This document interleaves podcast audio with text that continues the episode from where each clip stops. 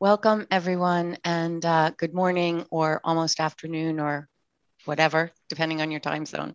Um, I am Jayce Bella Smith. Thank you for joining our Photobook Book Group.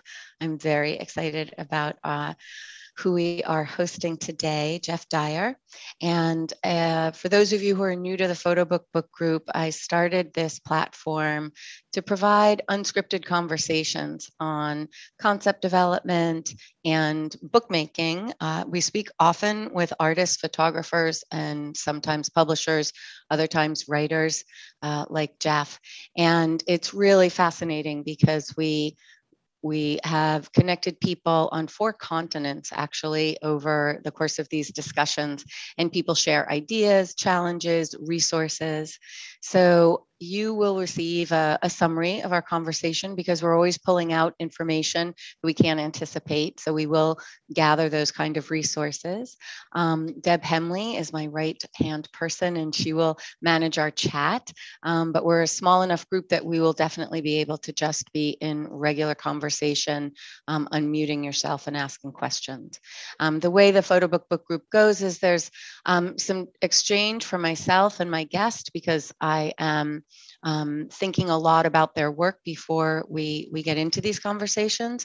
So I try to frame it somewhat, um, and then and then we go from there. And I usually have a P D F that involves imagery and some quotes, just kind of background. Um, so we'll bop over to that uh, in a minute. And before I introduce Jeff, um, something I learned from India Beal, who was a guest on my show, show, whatever, my, my book group, um, talks about supporting all of those entities that support contemporary photography, from your uh, local museums to publications to nonprofits that are literally global. Um, for very uh, modest fees, you can help support a lot of the work that's happening. So often I am writing about that. I definitely am sharing about it on social media. And I ask that you do the same. Amplify the work that you see of the people that are amplifying contemporary photography. So uh, think about that and, and activate it. So thank you for being here. And I am going to partly read my introduction, which um, You'll you'll you'll understand when I when I unpack this. So my author introductions are less defined by the guest's achievements and are more of a of a combined um, reflection, my inclination. Um, I do a purposeful deep dive into people's work. Um, so it is with unexpected pleasure that I get to be in conversation with a person who I've known solely through their thoughts, shared with me through their writing. I, I have ri- I've listened to or read their musings, their observations, critiques, and opinions.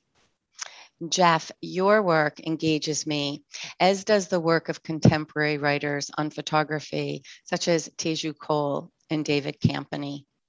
Or a million years ago, I was really taken with the writings of Anatole Breyard and Dag Hammarskjöld. Though stylistically unique, each of you spark imagination and stir soul.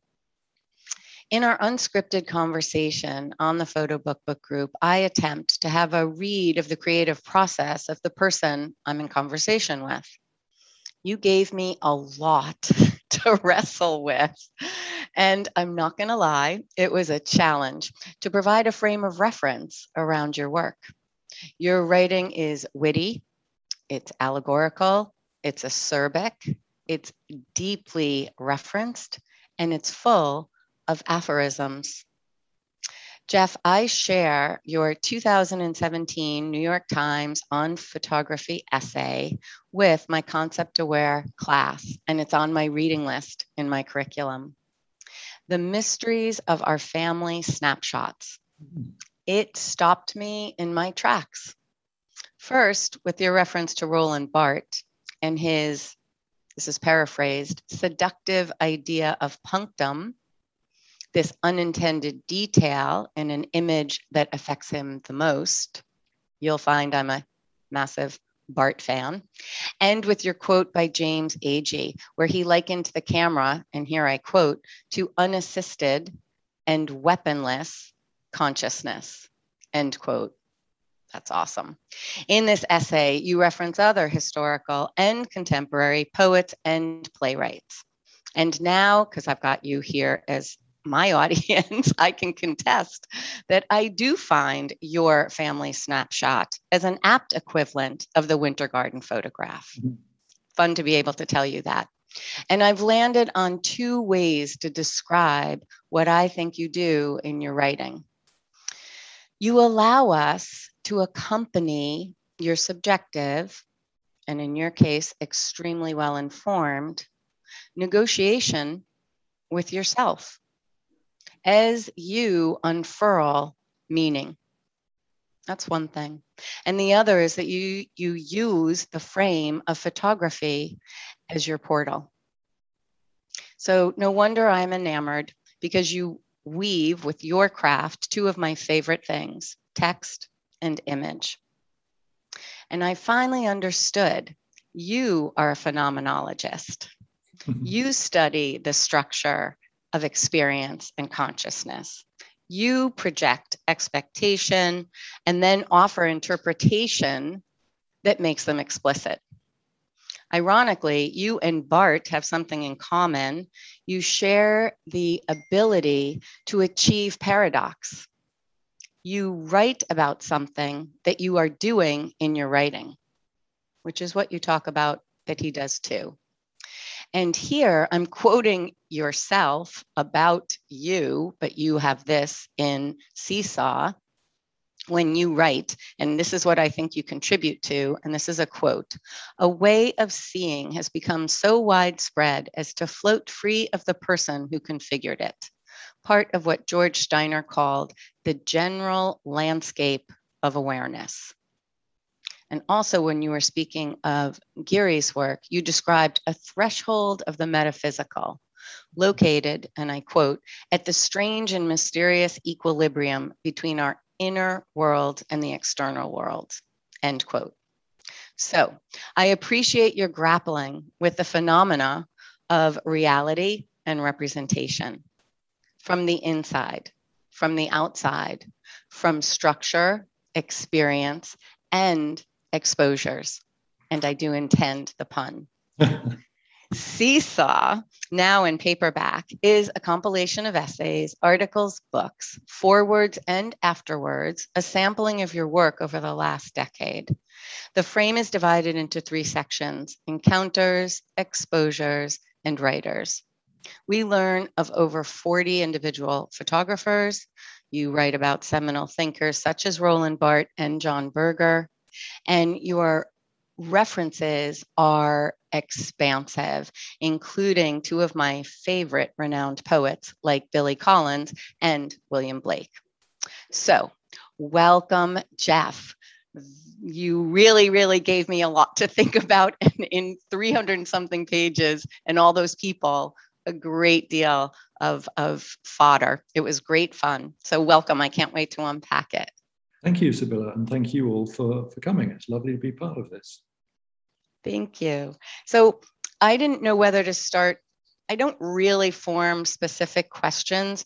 Um, I just kind of run with themes. So I'll, I'll let you know what some of those are, but I'm really tempted, and I won't, I won't steer this with starts. I, I don't want to steer it by starting with quotes from you, but it is so hard not to. It's really, really fun to, like, just things that I pull out, load-bearing ability of photography. Like, you really have a way that I just have a whole list of these ways in which that you turn phrases. So we can get to that, and I will share um, the, the P D F. Why don't I go over to that? I think my first thing that I just want to, I want to understand when photographs entered your world as a portal. That would be a good place to start. Sure thing. Well, I mean, like uh, everybody of, of my age, I'm ninety, I was born in nineteen fifty-eight. You know, it was, uh, uh, it was a different world then, especially if you had, uh, uh, if two things, uh, if you had a dad like mine who was always, always conscious of the expense of everything. So if we if we imagined going for a going somewhere, he would always factor in the cost of the petrol. Um, and similarly with uh, with uh, uh, with taking pictures, there was always a thing that uh, now, of course, it doesn't cost any more to take a thousand pictures than it does to take one. But there was always that thing that it what it was a um, taking pictures was something to do uh, that you did with it with a degree of kind of economy. And then you combine that with the way that um, in England, of course, the, the weather is not, not that great. And there was always this thing, even back then, in that we're not talking about the, uh, the eighteen sixties, we're talking about the nineteen sixties. There was always this thing that the light wasn't good enough to, uh, to merit taking a picture. And I think, you know, this is one of the reasons why um, one remembers one's childhood as being much better uh, weather-wise than it really was, because the memories are formed by photographs which were only taken on these exceptionally uh, bright days. So there's that. There's the kind of that, that sort of that kind of thing where my sense of my childhood has been determined to a great deal by photographs of it. But then, more seriously, and this is something I do. I'm just you were you were going to quote me, and I'm now going to do that vulgar thing of quoting myself. I became interested in serious photography, not by taking photographs or by looking at them, but by reading about photography. And mm-hmm. the people I read were the, the ones you'd expect, the big three, if you like, Susan Sontag, Roland Barthes, and very importantly, John Berger. Uh, and quite often when I was reading these people with great pleasure, um, I had really no idea about the photographers they were discussing. And back then, Uh, that was more of a, uh, an issue because you couldn't just get online and then look up a, a given photographer. Particular problem with Susan Sontag's book, which famously doesn't have any images in it at all. Uh, so um, I think at that point, one of the things that was really important to me about writing about photography became clear. That is to say that one's ability to do so was partly determined by the Uh, ability to conjure the image, the unseen image, in words. Mm-hmm. Mm-hmm. Mm-hmm. Did you study literature? Yes, I did. I did uh, uh, English uh, at Oxford uh, in that in that really great old-fashioned way where we just plowed through everything from Beowulf to, to Beckett. Mm-hmm. Mm-hmm. Um, and all the time, I guess it's worth saying this, that all the time, Uh, there was this sort of seething discontent and people, there was this sort of revolutionary desire to, uh, you know, to um, uh, to change this approach, to uh, to make it less canonical. And there was this thing called theory. I didn't know what it was, but it sounded exciting. Uh, but um, I, uh, the, I think, yeah, this is worth saying. Um, The course remained intact while I was there. And actually, although, you know, Barthes, of course, was known as a theorist, I only encountered Barthes, Foucault, and people like that after I'd left university, and I certainly didn't do any kind of postgrad work.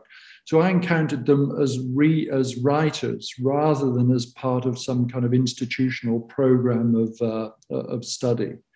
Um, and I think what happened is that um, at that time of my life, just after, after I after I'd graduated, a whole new way of being a, of writing became available, exemplified by Barthes and Berger, which combined the critical and the creative, which was both mm. imaginative and also a form of uh, a, a form of commentary. That's great. Do you think there's a term for that?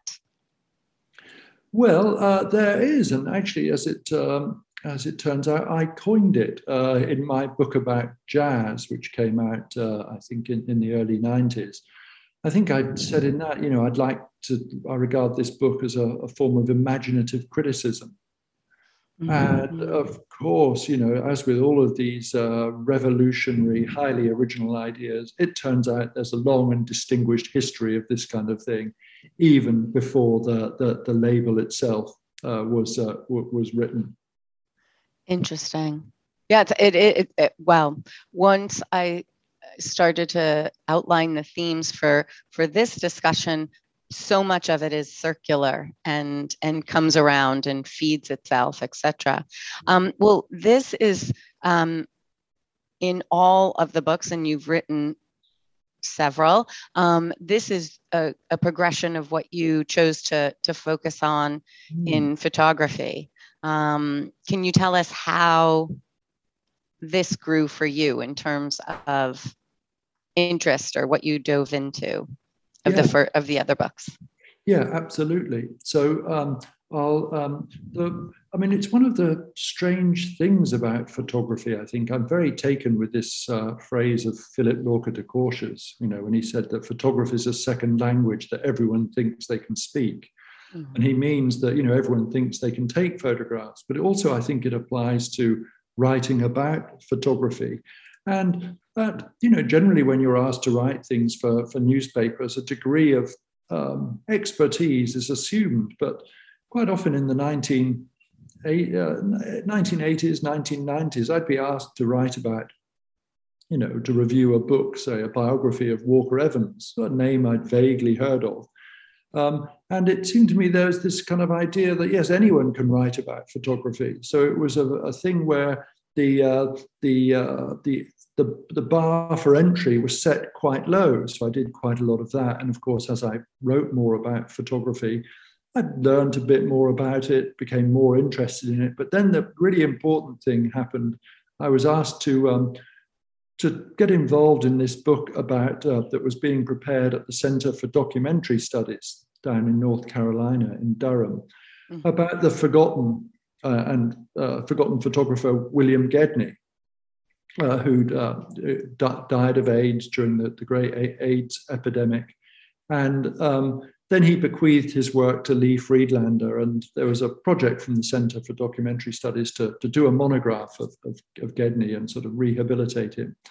And so I went there, and it was great. And that's when I became really conscious of how much I didn't know about the history of photography, uh, because so many people there did. And that was a wonderful thing to become involved with. And uh, I think we did successfully, um, retrospectively, insert Gedney into the kind of pantheon of perhaps not, not really great, but certainly very, very important photographers.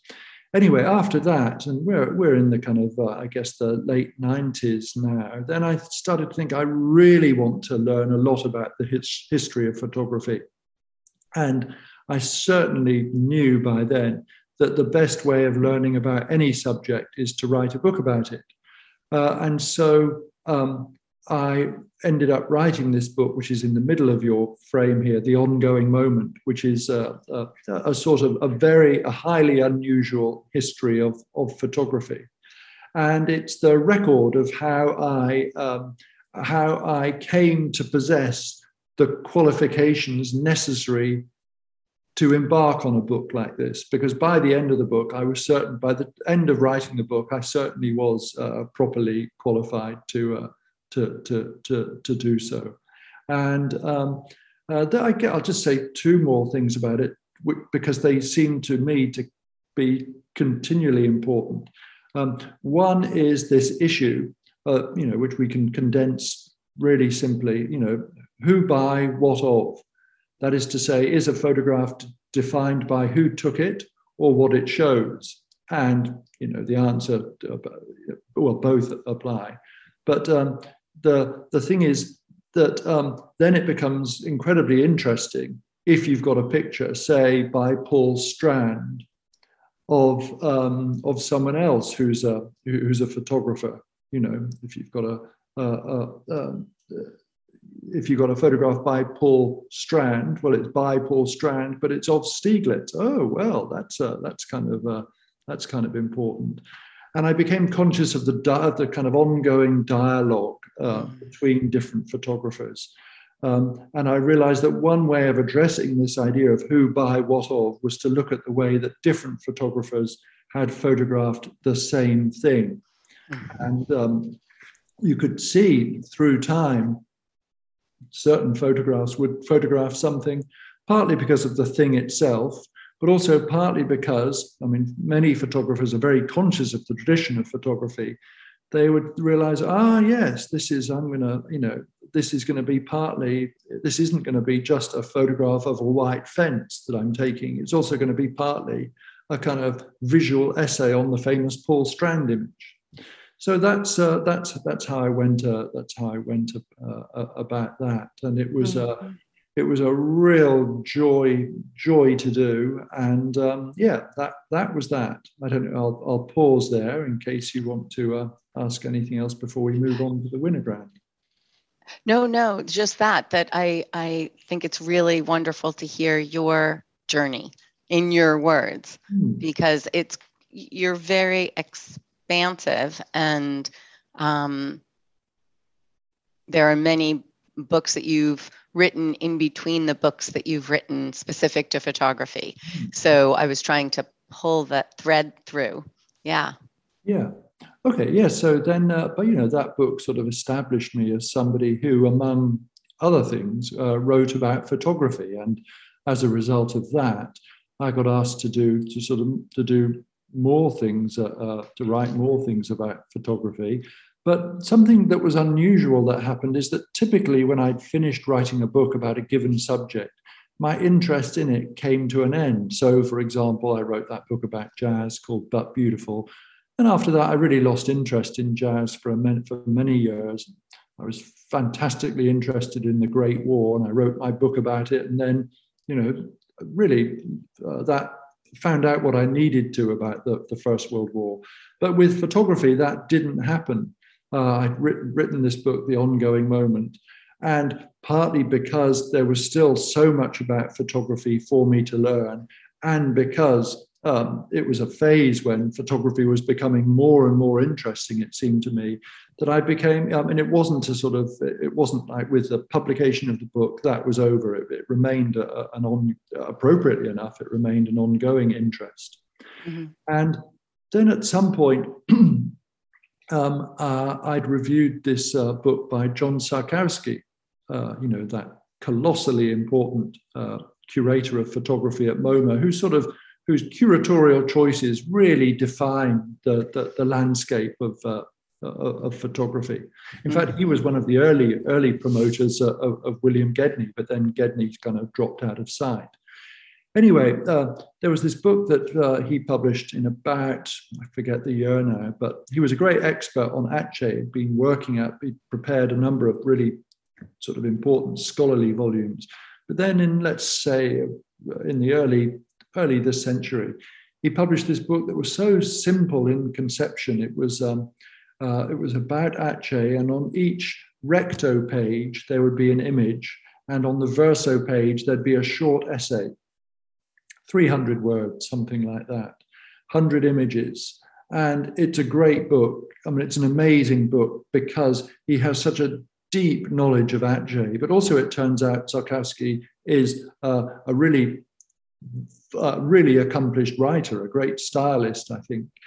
And there was a kind of casualness about this book, uh, but it was informed by this, you know, oceanic knowledge of Aceh and photography. And I just really loved it. And, mm. you know, I really w- liked that form so much that I, I really wanted to do a version of that book. And that sort of simmered away uh, as, a, as something I might do. Uh, but I could never think of anyone that I might do it about. I just really couldn't. Anyway, and then in whatever year it was, I was teaching at the Michener Center in Texas, and uh, I had lunch with this guy from the Texas University Press who I'd written uh, some sort of introduction to something that he'd published. Uh, and he's quite a sort of, he's quite a, he didn't waste a lot of time with sort of charm and foreplay or anything. He just said, "I know what your next book's going to be." I had no idea at all what my next book was going to be. And he said, he reminded me that uh, something I'd said in an interview with Janet Malcolm, actually, about wanting to do a version of that Aceh book. And he said, I've, uh, I've procured permission from the Center for Creative Photography in Tucson to reproduce one hundred images by Gary Winogrand. You know, do you want to do it? And it was just incredible because, of course, I wanted to do it. Mm-hmm. Uh, and not only was it did I want to do it? It was so obvious that Winogrand had been the choice all along, you know, because I was so fascinated by Winogrand, and like many people, I wanted to see more of the, you know, more of what was going on in that great pharaoh's tomb of an archive. So I almost kind of reached across to shake hands there and there, but he blew it at the last moment by saying there'll be a modest fee, whereupon I quickly snatched my hand back and uh, let my agent uh, negotiate a, a, a slightly less modest fee. But uh, that was uh, in, I mean, that was a really, really, um, yeah, that was just a wonderful thing. It was a great experience, partly because I got to spend time in the archive. And then we'll talk later, I hope, about the, mm. the finished product, the kind of books, you know, how, how these, uh, you know, these combinations of words and image end up as books. And mm-hmm. it is, the Winogrand book is so incredibly beautiful. Okay, so mm. that was that. That's excellent. Thank you for that. And you're, it's interesting. I thought of uh, something when you were mentioning. I went to the Center for Creative Photography, and it was there that I discovered how I didn't know enough about the Western history of photography, or through Western eyes. And I, I literally realized I was not only Eastern focused, having been uh, lived there and studied there, I was European focused. Oh. So when I went anywhere, I went in that direction, and I didn't go west. Um, so it was very interesting, right, to see what what, what we don't know. Um, in reference to See/Saw, how did it come about for you to look at photographs in this way? What what? How did this come to be, this particular book? Oh yeah. Um, This is uh, about every every ten years, I tend to publish a collection of essays uh, on various subjects. And I was aware that in uh, twenty twenty, it was, you know, I was due to, to do my third sort of volume of that. When I looked at the folder, I saw, God, there was almost, I'd, I thought, God, I've written so little in the last decade. I must be losing it. And then I realized the reason why that was such a a slim folder is because I'd kept another folder of stuff I'd been written on, been writing on photography in the last ten years. And that was huge.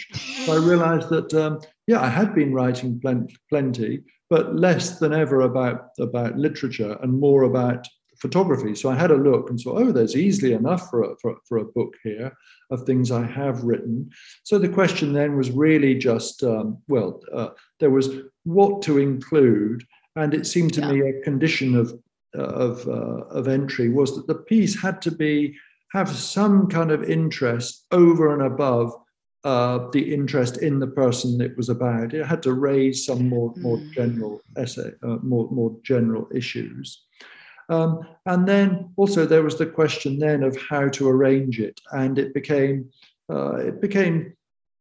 obvious that the least worst way of going about things was to just arrange, not by um, the order in which I'd written things, but the order of the photographers I was writing about, so that it um, emerged as um, a kind of very, very uh, partial uh, history of photography, a kind of compan- companion volume to go alongside The Ongoing Moment, which dealt overwhelmingly with canonical figures. And this dealt with some of the, with people who had been uh, left out. So, for example, yes. in whichever year it was when somebody said, did I want to write an introduction to a book of uh, Alvin Langdon Coburn? I said yes immediately, because I was very conscious that I hadn't even, I barely mentioned him in The Ongoing Moment. So, so he's there. Uh, and also I should say that The Ongoing Moment stopped really at, uh, with people born in about nineteen fifty-eight, and the emphasis in, there's a lot more Uh, stuff in See/Saw about uh, people who've uh, emerged since then. So it also uh, effectively, it helps bring that earlier book up to date. But the, the crucial thing to, to, to sort of say is that it's um, it's a collection of, uh, of, of, of uh, essays. Um, it's like a, a kind of, um, yeah, it's, it's an anthology of my own stuff rather than something conceived with a, um, With, with some overarching um, idea in mind. But I wanted it to have some sort of formal shape. Mm-hmm.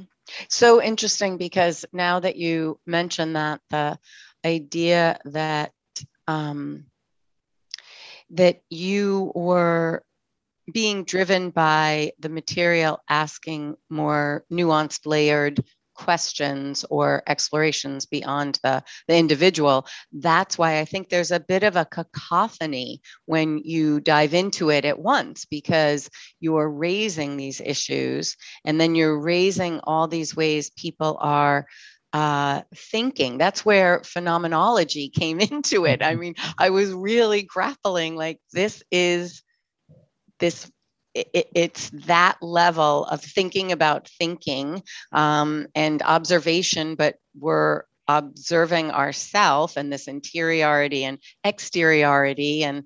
And that's why it's it's just incredibly rich. And I was introduced to people that I did not know about, which was really fun.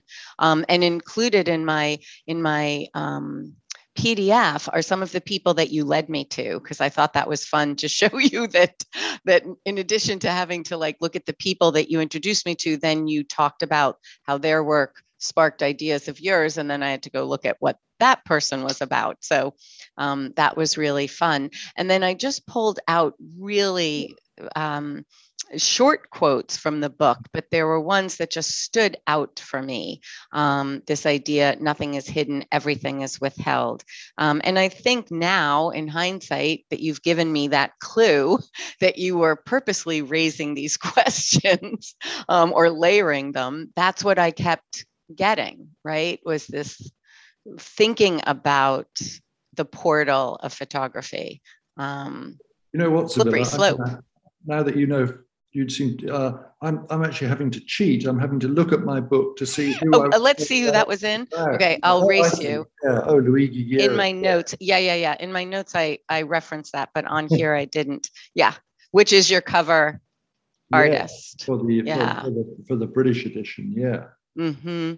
Mm-hmm. Yeah. Truly uh, beautiful. And, and so one of the things when I was coming up with um, thematically in my mind, it was interesting because you did give us a frame in terms of the photographers you wrote about and then um, how you layered it. I had to kind of take it like an accordion and, and I went through it in, in order. I read from front to back, but then I had you know, you had me going in so many different directions. And then really the challenge was to wrestle it into my own understanding, mm. which was really fun. And so that's why I've very much mixed up the chronology of the book and who you're talking about and what you're talking about. But it was like, it's because I was really trying to get my own mm. wrap around it, which was really fun.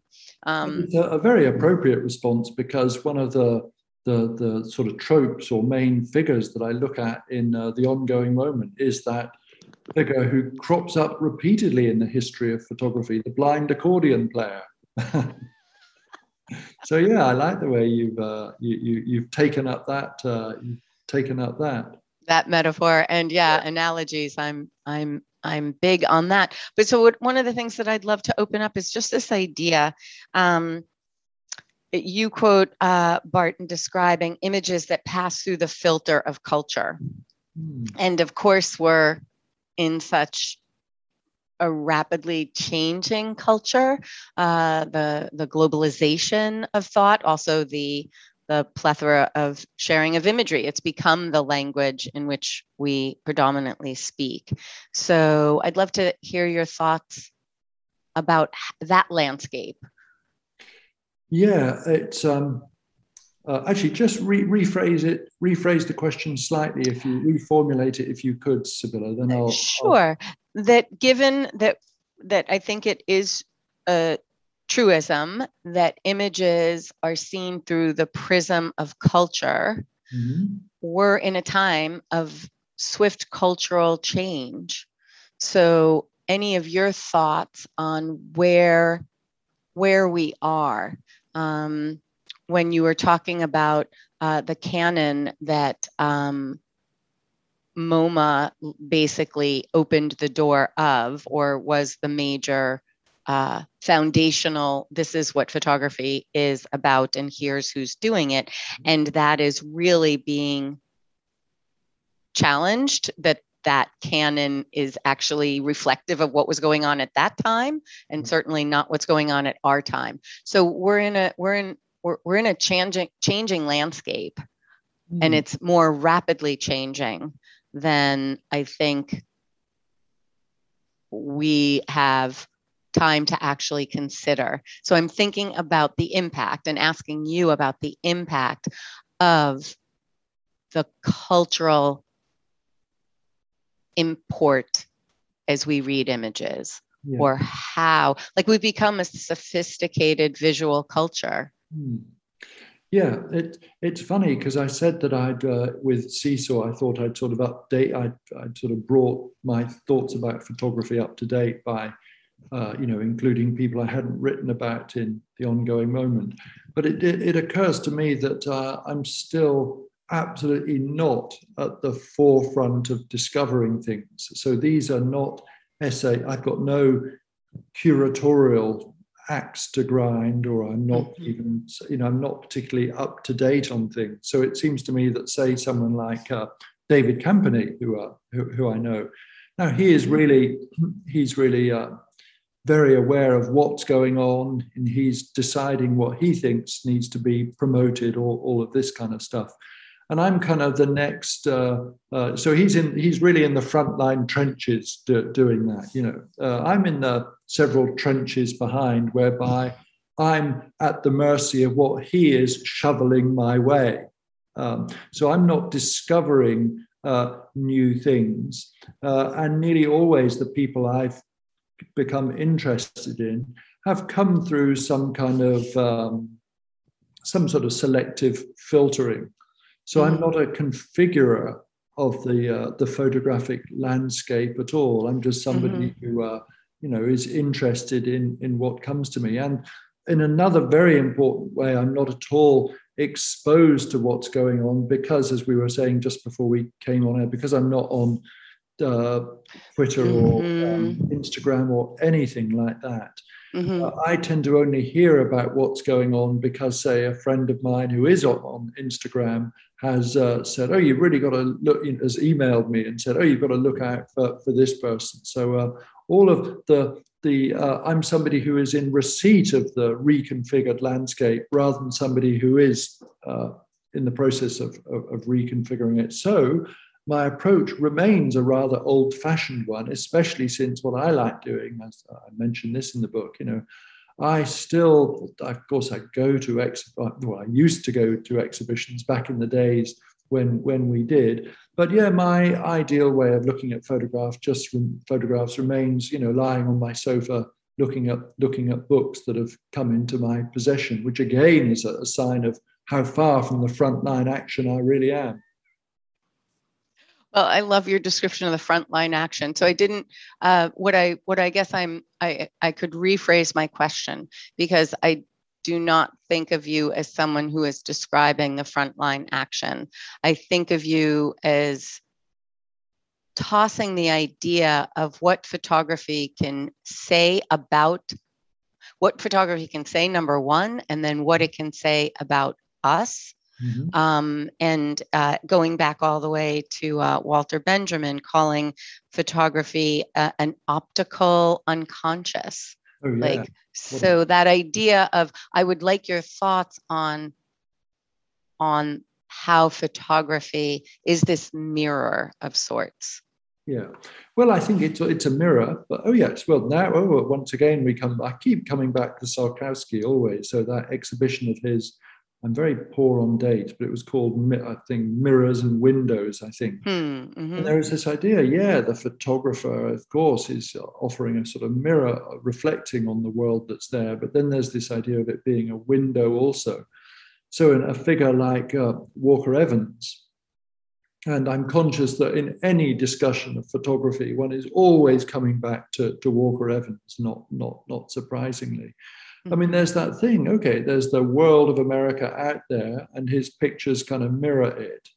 Uh, but on the other hand, in a weird way, he sort of created it in that, you know, would we have been conscious of it? Would we have seen this world were it not for for his photographs? So I think this is the, uh, this is this remains a very uh, sort of ongoing issue of great importance on photography. Couldn't have photographed this stuff were it not already out there.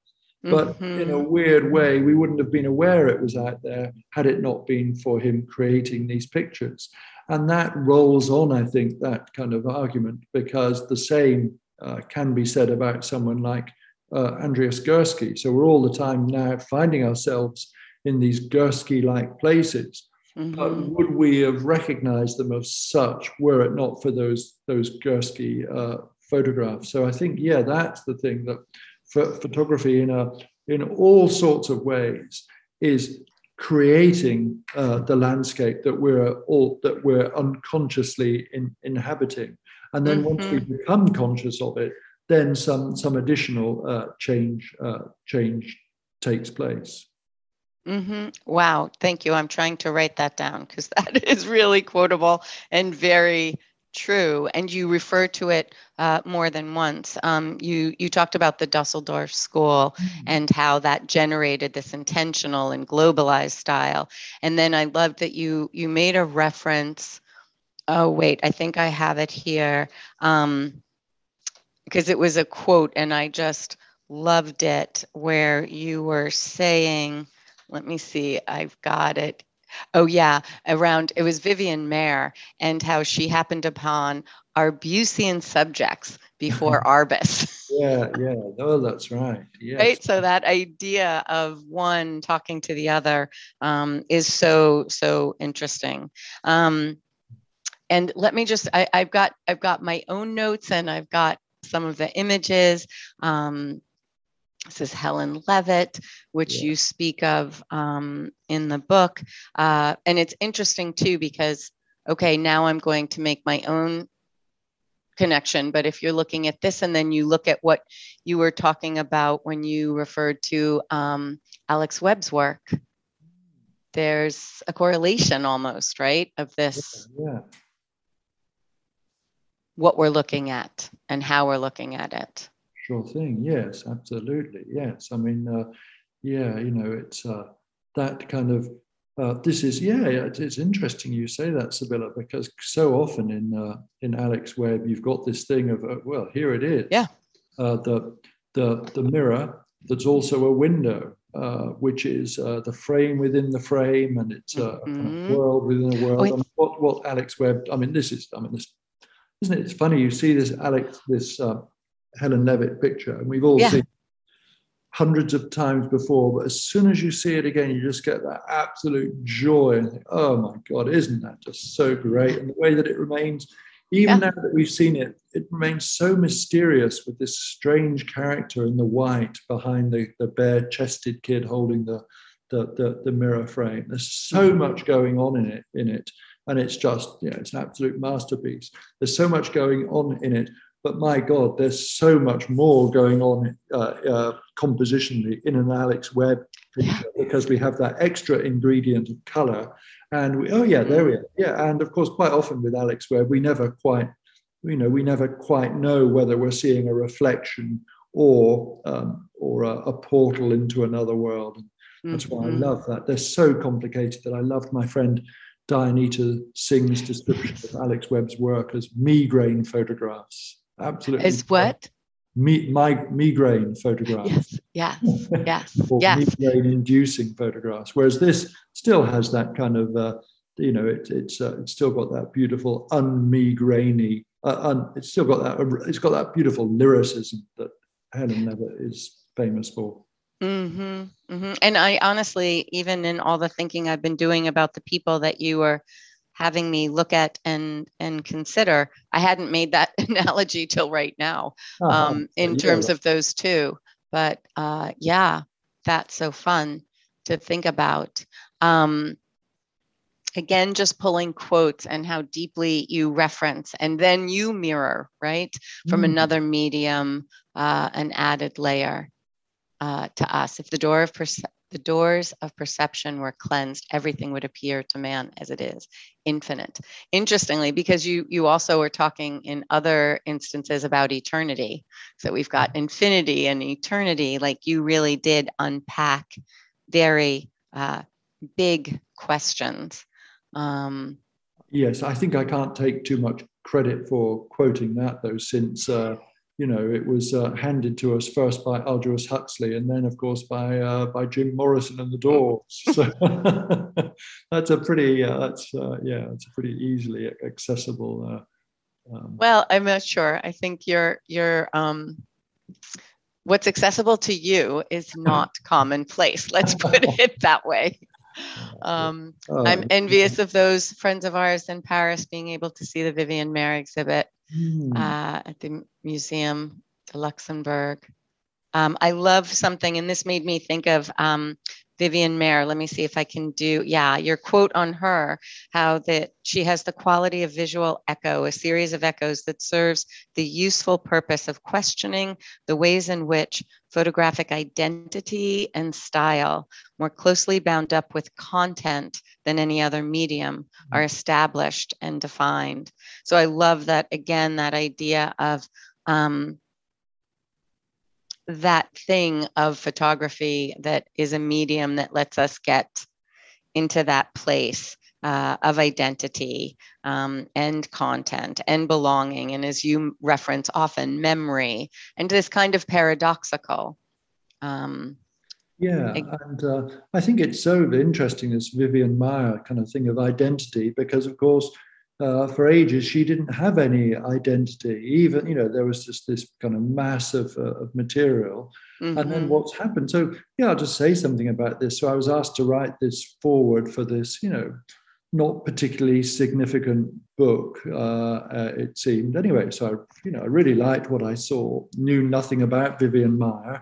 And then mm-hmm. after the book came out, of course, then this Vivian Maier phenomenon occurred. And Uh, That's why I added a little asterisk in the, uh, it saying, you know, just bear in mind this was the foreword to the very first book mm, about mm. Vivian Maier, uh, you know, before all the films and all. And now we know a great deal about her and all of this kind of stuff. But I think it's, I mean, she's a an extreme example of something that I, I think is uh, re, is an ongoing and perpetually interesting thing about photography. The way that in the the The sort of literary canon remains pretty, pretty stable, really. You know, and occasionally, you know, you get something read as there's a sort of somebody, the the somebody's importance gets kind of um, increased, but the history of photography is all the time being rewritten, to the extent that I mean, I, I did know this guy. He did this. He did a, a discography of Miles Davis, and he was very proud of the way that he'd done this.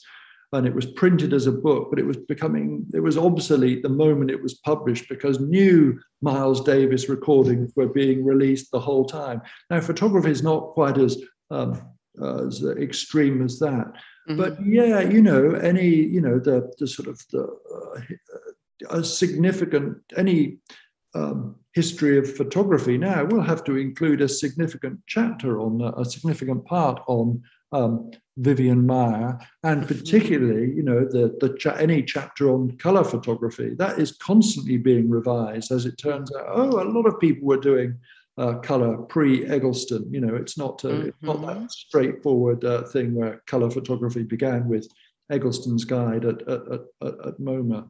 So mm-hmm. I find that's one of the reasons why photography is so endlessly stimulating, not because of what's going to be going on today or tomorrow, but mm-hmm. because of the retroactive um, uh, uh, reassessment of what was going on in the thirties, forties, fifties, sixties, seventies, or, or whatever. Mm-hmm, mm-hmm. That idea.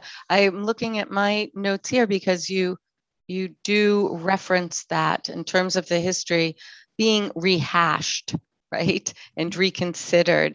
Um, here it is. Yeah, the updating, rehashing, reordering of of the history of photography. Yeah, yeah, very interesting. Um, I think it's Odette England who calls that uh, the slippery slope of photography. Yeah. yeah. I can't remember um, what done about either. One, I have to look at one forty-five. Oh, who are you talking about? I. It's so funny when I transcribe my notes. So I have written notes that were like many pages. Then I brought it into a Word document. Then I moved it around. So one forty-five. I either have to go to the book or to... Um, I think it seems to be in the essay about Alex Webb, but I can't. Yeah, I think it is. Oh, you know what? And it's, yeah. And then because, as I said, you had me going, of course, I had to pick up the copy and go through this and think about it. So it, that essay's from the afterword of this book. Yeah. Yeah. Yeah. Yep. So many different descriptions of photography. This is one of the ways in which you led me on a wild goose chase, which was wonderful. But mm-hmm. right, this was from Dennis Hopper.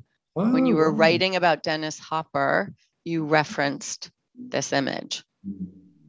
So really? God, mm-hmm. I've completely forgotten. You kept me very busy. And I love, like I had not, I was not familiar with this image.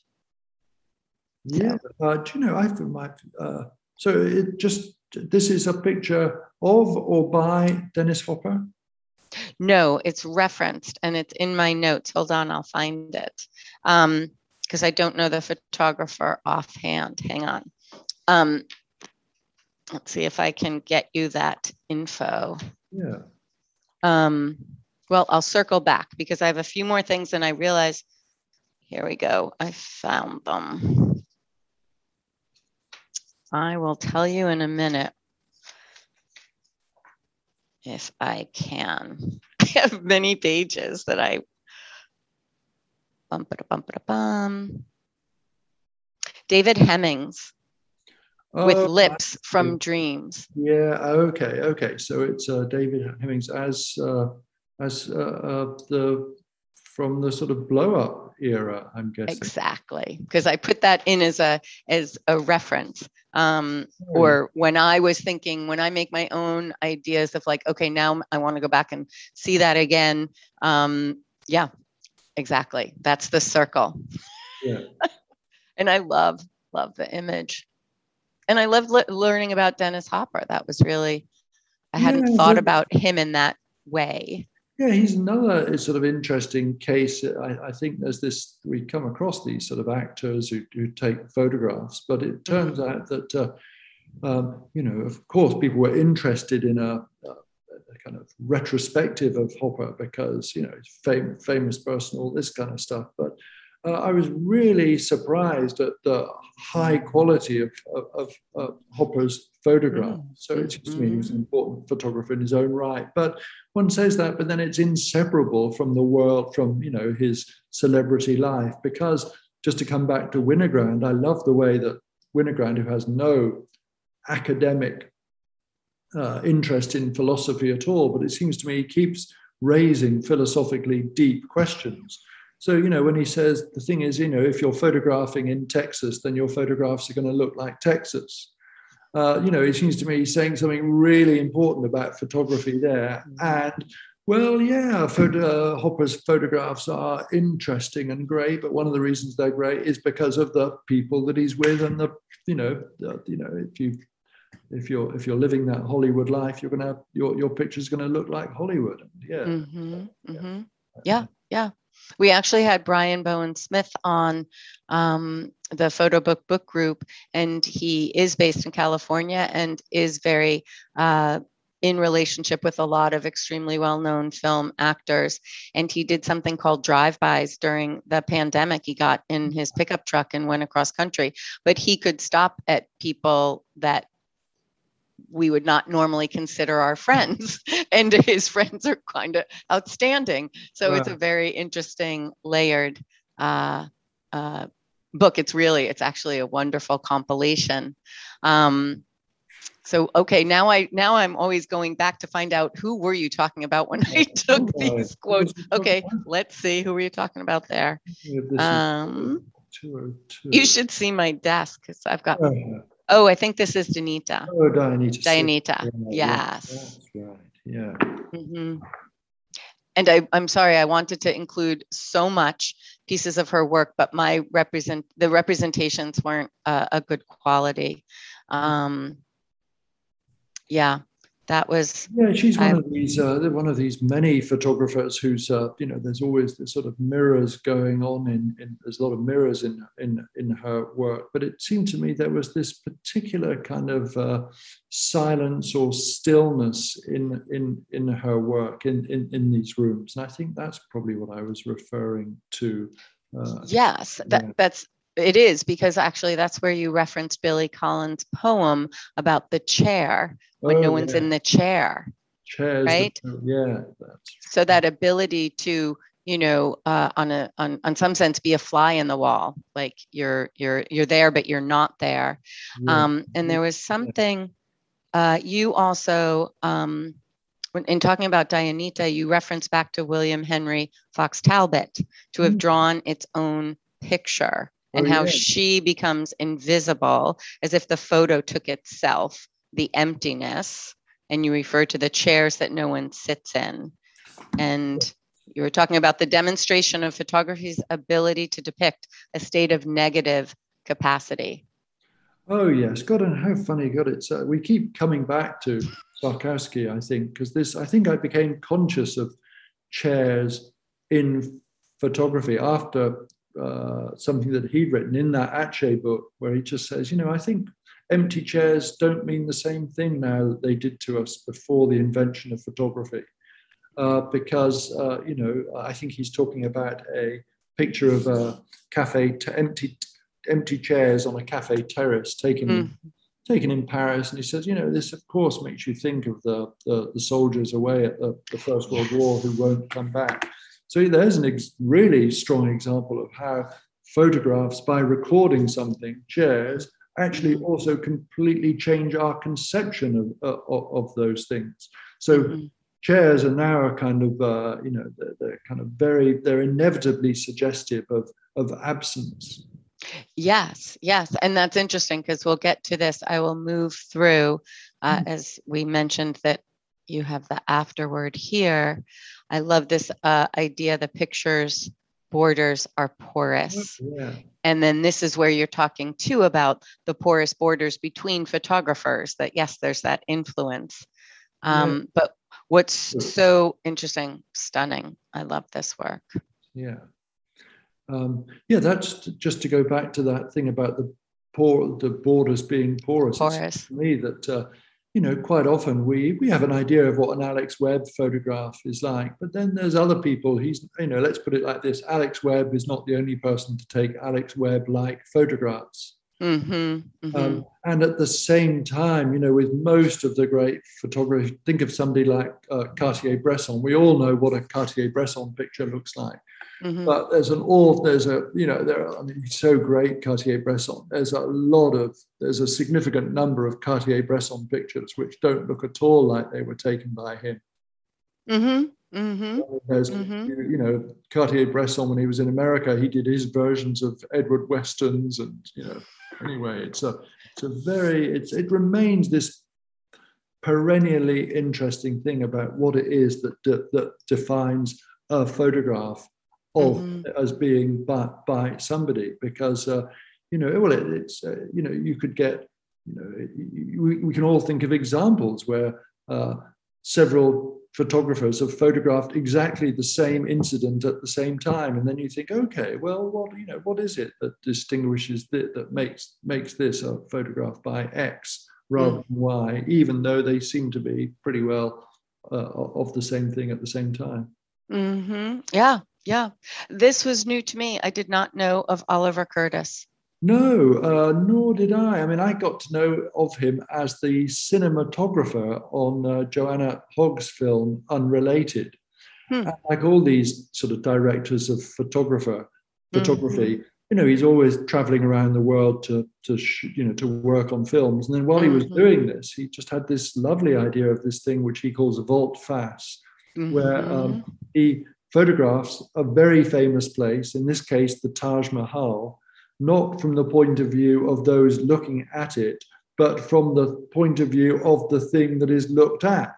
And so you have this uh, uh, this totally defamiliarizing thing. And uh, yeah, I thought it was just a really, really, um, uh, I mean, quite often I'm rather unsympathetic to these projects that photographers do, that they're going to, I don't know, you know, I'm gonna, I'm gonna take a picture of every bench on the on the on the road from Boston to, uh, you know, to, to to New York or something, and that just seems uh, okay, you know, you know, you can get the funding for it, sure, but it seemed to me this was a Uh, this was a, a project that had some really interesting conceptual, uh, uh, some conceptual underpinning, and yes. more importantly, it opened a door for some conceptual discoveries about mm-hmm. what uh, about our relationship to these sites mm-hmm. of, uh, of great interest. And also, crucially, um, this is another thing I feel about these conceptual things, uh, the results are really pleasing in in and of themselves, mm-hmm. even when uh, stripped of, the, even if you saw this and had no idea where it was or what it was part of, it would still be a, a really uh, arresting image in its Absolutely. Own right, I think. Yeah, no, arresting. And I mean, it's why it's in my P D F. I mean, it's just stunning. I have another reference uh, that is doing the same. Let's see if we can uh, go through. So this is, again, we are going back to Winogrand and talking about form and content and how to, how to, how to balance those. But this is another reference to what you were just speaking of, right? In terms of a conceptual layering of a concept. Yeah, yeah. So I'll tell you a little bit, bit about this mm-hmm. if I can then. So mm, please. This was, um, uh, I have this friend in Italy who said, do you want to come to Naples? And uh, we're going to see this great, you know, there's this work, this show of um, photographs by a woman called Elisa Sighicelli, who I'd never heard of. So I went for my normally, uh, you know, low motives in that he, he said, you know, he said, it's an expenses-free trip and you don't have to write anything about it. You know, so it was great. It was, it was the ultimate free trip, because most free trips have a, have a catch. So it was really great. And the only thing was that we were going to go to this exhibition by this photographer. And I thought, oh, God, a photographer droning on about her work. You know, OK, well, still, you know, Naples is great. Anyway, we go there and it turns out that the show was absolutely great, really spectacular. And the photographer, Elisa Sighicelli, talked about her work very, very modestly. And it was so interesting what she was doing, which was yeah. this, that she'd gone to the uh, archaeological museum in Naples. And then she'd photographed bits of these sculptures and uh, the um, the... and she sort of photographed them. So this, just looking at this now, I mean, I think there's this wonderful thing where, my God, she's really made this piece of sculpture come alive. It, it's an incredibly erotically charged photograph of a bit of sculpture. But then she did something which was extremely interesting. Mm-hmm. The photograph, you can't quite see it here, but it's actually printed on the same material out of which the sculpture is made, that is to say, travertine marble or whatever it What, anyway, it's printed on stone. So technologically, it's quite a quite an achievement. And so there was this thing whereby the the the uh, the the work, the the the sculpt, the photograph was uh, was itself an example, a further sort of development of the process from which this figure had been carved from the stone. So it was a kind of return to the source. And this is just one. There were a whole load of them. And they were all really, uh, they were really powerful. And in almost every case, I found the photographs far more interesting than I did the uh, when we went to the archaeological museum, far more interesting than the sculptures from which they'd been plucked. Anyway, so it was one of these things. And then um, I guess the other thing about photography for me, it's not some area of academic study. It's all part of just lived experience. Mm-hmm. Naples is an amazing place anyway. And then we went to various other things and we ended up um, uh, at this place in one of the sort of uh, sort of uh, poor slum, not exactly slum, but a very poor ghetto-like area of, uh, of Naples, where there were these amazing um, shrines to Diego Maradona. Yeah. And um, it was this, it was a weekend where just these things came together. So I think this whole notion of, of spirit and flesh became, it just, it was the, the, the totality of the experience. So it ended mm-hmm. up being both about this wonderful, uh, I wrote something uh, about this wonderful art, which was for me indistinguishable from the really intense experience of being in, in, in Naples. So mm-hmm. it was one of those things, because I wasn't obliged to write something about it, then I felt a great compulsion to, uh, to, to, to, to write about it. I wholeheartedly appreciate you introducing me to her work. And yeah. This level of concept development is exactly what I work on, I write on, what I do. That whole ability that she went in to the innate objects and then to print on the stone. I mean, it was just brilliant, brilliant. So I have a couple more things and then I'm going to open this up. Um, you mentioned this already, how what is photographed is changed by being photographed. And I love that we're, we're going into um, Chloe Dewey Matthews' work, because that again references back to what you had spoken of before, uh, this idea of, well, time and place and the porousness, mm-hmm. the, the history, um, it, really interesting. Do you want to say just a little bit about the work? The body of work is yeah. incredible. So, uh, yeah, here we have a lovely sort of idyllic, you know, Arcadian scene, really nice in, in, in France or maybe mm-hmm. Belgium. And it turns out that uh, it's, well, it's it's from Chloe Dewey Matthews' series Shot at Dawn, Dawn. Where, where she goes to these landscapes where um, uh, in during the First World War, um, a soldier was executed for, for uh, really for desertion or, or cowardice. I mean, often now we would realize they were suffering some sort of post-traumatic stress. But anyway, so she goes to this place uh, where, where this... Um, Uh, you know, where this event had happened, and she takes a photograph of of of where of where where it occurred, and then uh, so I mean, so here we have this beautiful landscape, and we should say that, you know, of course, the First World War, that ribbon of destruction. This is for all along the Western Front. Everything was destroyed, and now it's very, very beautiful. But within that, you know, appalling, apocalyptic destruct, destruct, uh, thing of destruction, there'd be these little things where this sort of quieter um, act of violence took place. And what she does, I think, is raise this question of, well, could it be, does the landscape itself remember, the landscape mm-hmm. itself, which has recovered? Um, and then uh, the conceptual link, I think, that has to be made is to Joel Sternfeld's On This Site, where he photographs really innocuous-looking uh, places, and then in a caption explains that this is where some atrocity took place. In, uh, they're, they're nearly all in America, his photographs. So it's this idea of the way that the photograph of a, of a landscape can become um, uh, becomes itself a, a memorial to mm-hmm. to to something that that has happened. Mm-hmm. And uh, you're making me think. I don't have an example. I have one more of um, Chloe's from uh, Dawn at Dusk. Um, it's after this quote, bears witness essentially to his own subjectivity. This is another yes. Uh, yes. Chloe. And um, as I said, I don't have an example, but it is the work um, Fatescapes.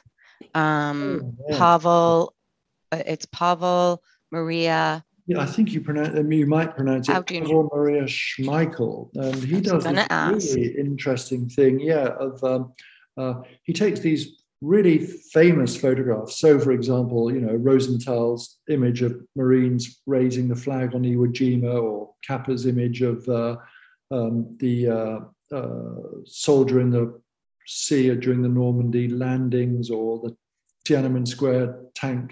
And what he does is he removes uh, he removes all the thing digitally removes all the things from the images that identify that that make them famous, so that, you know, the Kappa, the soldier in the Normandy, the D-Day landings, all you've got there is a bit of kind of grey, blurry grey sea. But it's funny, once you become alert to what he's doing, once you've seen one or maybe a maximum of two examples, it's really interesting how quickly we can recognize and reconstruct the photograph, uh, the original, the, the, the original photograph, from something which is actually devoid of all the things that make it itself. So I think it's really interesting what he does, and you're absolutely right, Sibylla, to, to pair it with this, because here we have, yeah, the the landscape um, a hundred years after this incident has taken place.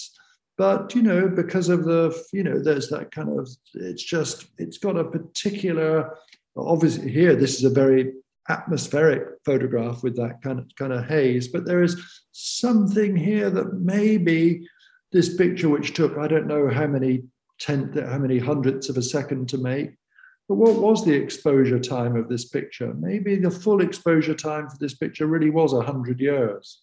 Mm, mm-hmm, mm-hmm. That's so, a great, yeah. So um, interesting. And also when we when you were writing about uh, Fatescapes and uh, Pavel's work, you said, um, but can photography make things unhappen? Yes. And yes, that really that is. Yeah. caught, caught my eye. Yeah. And then I love this. Uh, this is our last quote. The traffic between storyteller and metaphysics is continuous, which again, that spoke to my experience of how much I dove into all that you gave us to be with. Yes, this, yeah. this metaphysical, continuous, um, uh, looping, um, which, uh, yeah, which I find so amazing. I, I wonder if there's a This is the other person that you had me go off in search oh, of. Yes. Um, um, and trying to think of her name. Me too. Grove. I'm finding the name too. Is oh, Grove. Is it, yeah, is it Leslie Grove or? Uh, Not Leslie. I'll get it in a second, because that was, I was, uh, it's in the same place as where I found that other quote. While you're looking for it, uh, I'll yes. take pressure off you, Sibylla, by go saying, ahead. Yeah, this is something I became rather interesting, in these people who digitally adjust iconic images. So I really became uh, very fascinated by that thing that Michael Sommeroff did with uh, the August Sander images, where he would remove mm-hmm. the the the the the, uh, the Sander figures, and we'd we'd be left only with the only with the the, the landscape in, in in the background. And then mm-hmm. I know there's quite a lot of uh, people have done sort of digital alterations of uh, either Dorothea Lange in this case, or, or mm-hmm. Walker Evans' work, and it's so it, the woman's name is. I can't find it here. I actually, when I when I put the image in, I took it out of this list of notes. I I want to say Grove. Um, I will find it, and it's actually in one of my tabs. Um, but it was again in reference. This is what you did, is that you you led me from one person to the other. I will get that reference. And I thought of um, just two things before I open up for questions, because I, and I'm looking through my notes to see where I can find it. One second. Yeah, this idea of the traffic between the storyteller. Um, I, I guess what I wanted to do, because I loved the quote, and you said it's often quoted, but um, I had not come uh, to it. You introduced me to it. Was the Roy um, de Carava quote, because that goes back to your writing on jazz. Oh, yeah. um, and this this is the quote, and then we'll open up for questions. Uh, Roy uh, de Carava says, "My pictures are immediate, and yet at the same time, they're forever. They yeah. present a moment, so profoundly a moment, that it becomes eternity." Mm-hmm. It's like the pole vaulter who begins his run, shoots up, then down. At the peak, there is no movement. He's neither going up nor going down. It is that moment I wait for, when he comes into equilibrium with all the life forces, the moment when a life force fuses, when all is in equilibrium. That's the eternal, that's jazz, and yeah. that's life. Yeah, I'm always struck, by the way, it seems to me there's no reason at all why a photographer should be intelligent. It seems to me You should, you, I mean, I can't see why you can't take great pictures and still be, you know, pretty pretty much stupid. But I'm struck by the way that so many great photographers are profoundly intelligent and say these incredible, incredible things, such as that, uh, that uh, you know, that that comment of de, de Carava's that you yeah. read. And, you know, you can think of all sorts of, you know, Arbus says the most, uh, the most amazing things, doesn't she? I realize I'm slightly running out of power, so I'm going to move to a different place. That would be a okay. disaster if we if we suddenly became powerless. Yeah. Believe me, I've had that happen. The entire electricity went out once when I was mid this event. So let's um let's open up to questions. I I'm so excited to have touched on the things we have, but I'm sure other people have some questions for you as well. So I don't know, Deb, I haven't looked in our chat if anyone's put any there, but people can unmute themselves and uh, join the conversation.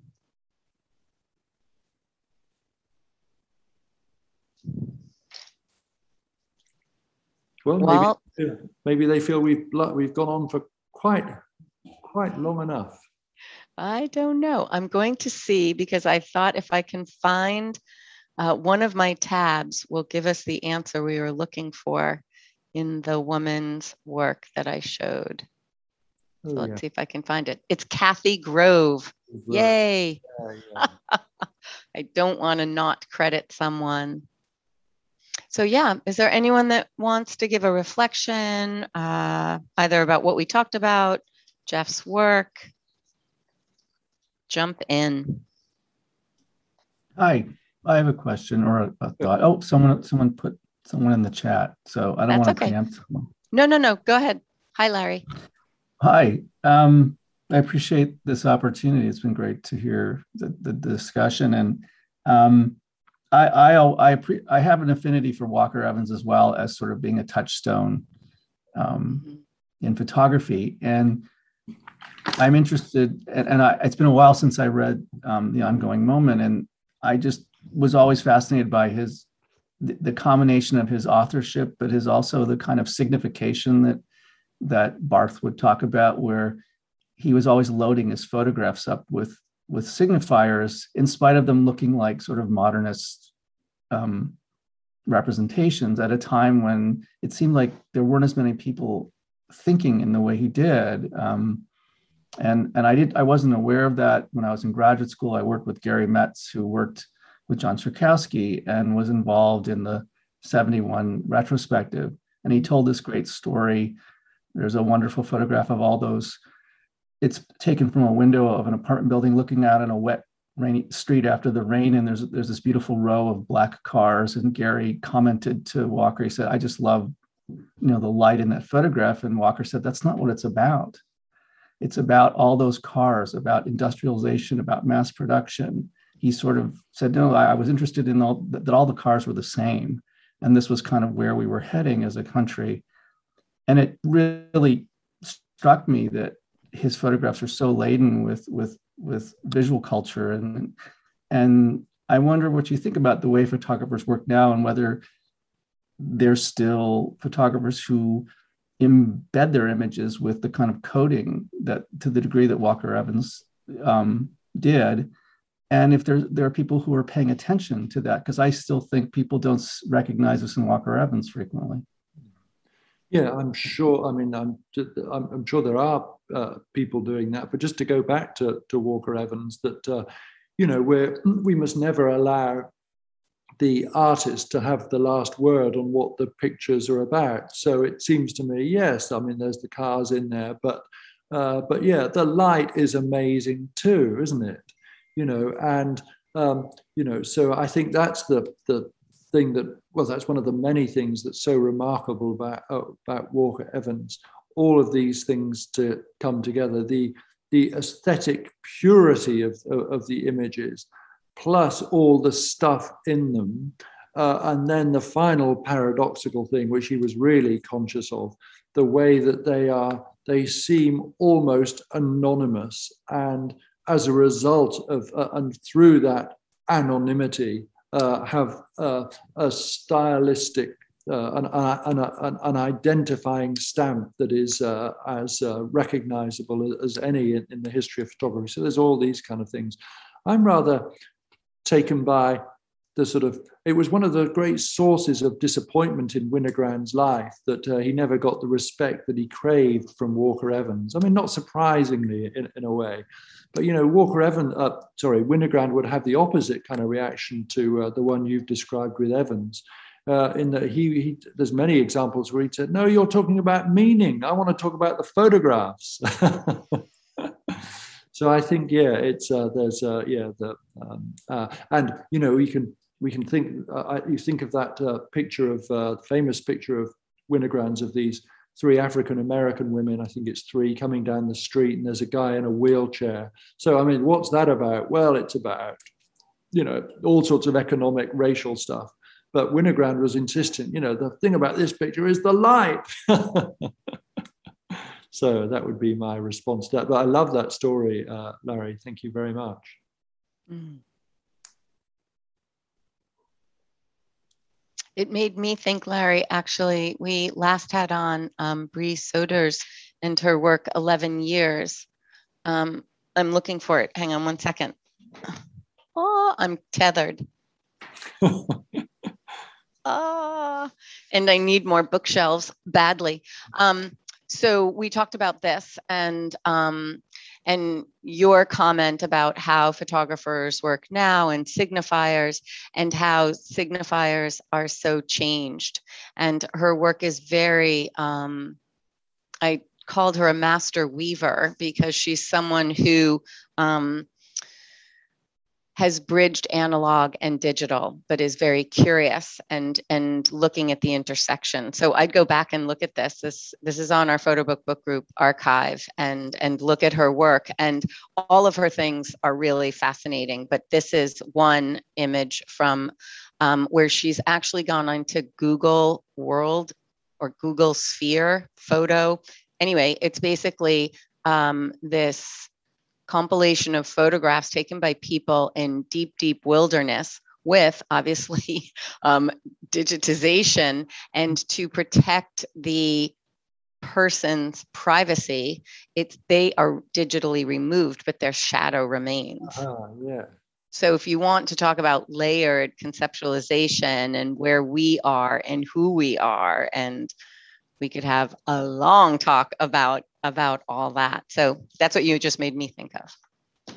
Well, I kind of, you know, the, the, you had asked um, Jeff about sort of contemporary visual culture, and, and Jeff, I appreciate your honesty about, well, you know, I, I'm, I'm reacting to things. I'm not necessarily in the stream, but I feel like getting back to Walker and sort of how photographs are imbued, it seems like the photograph itself has become the signifier.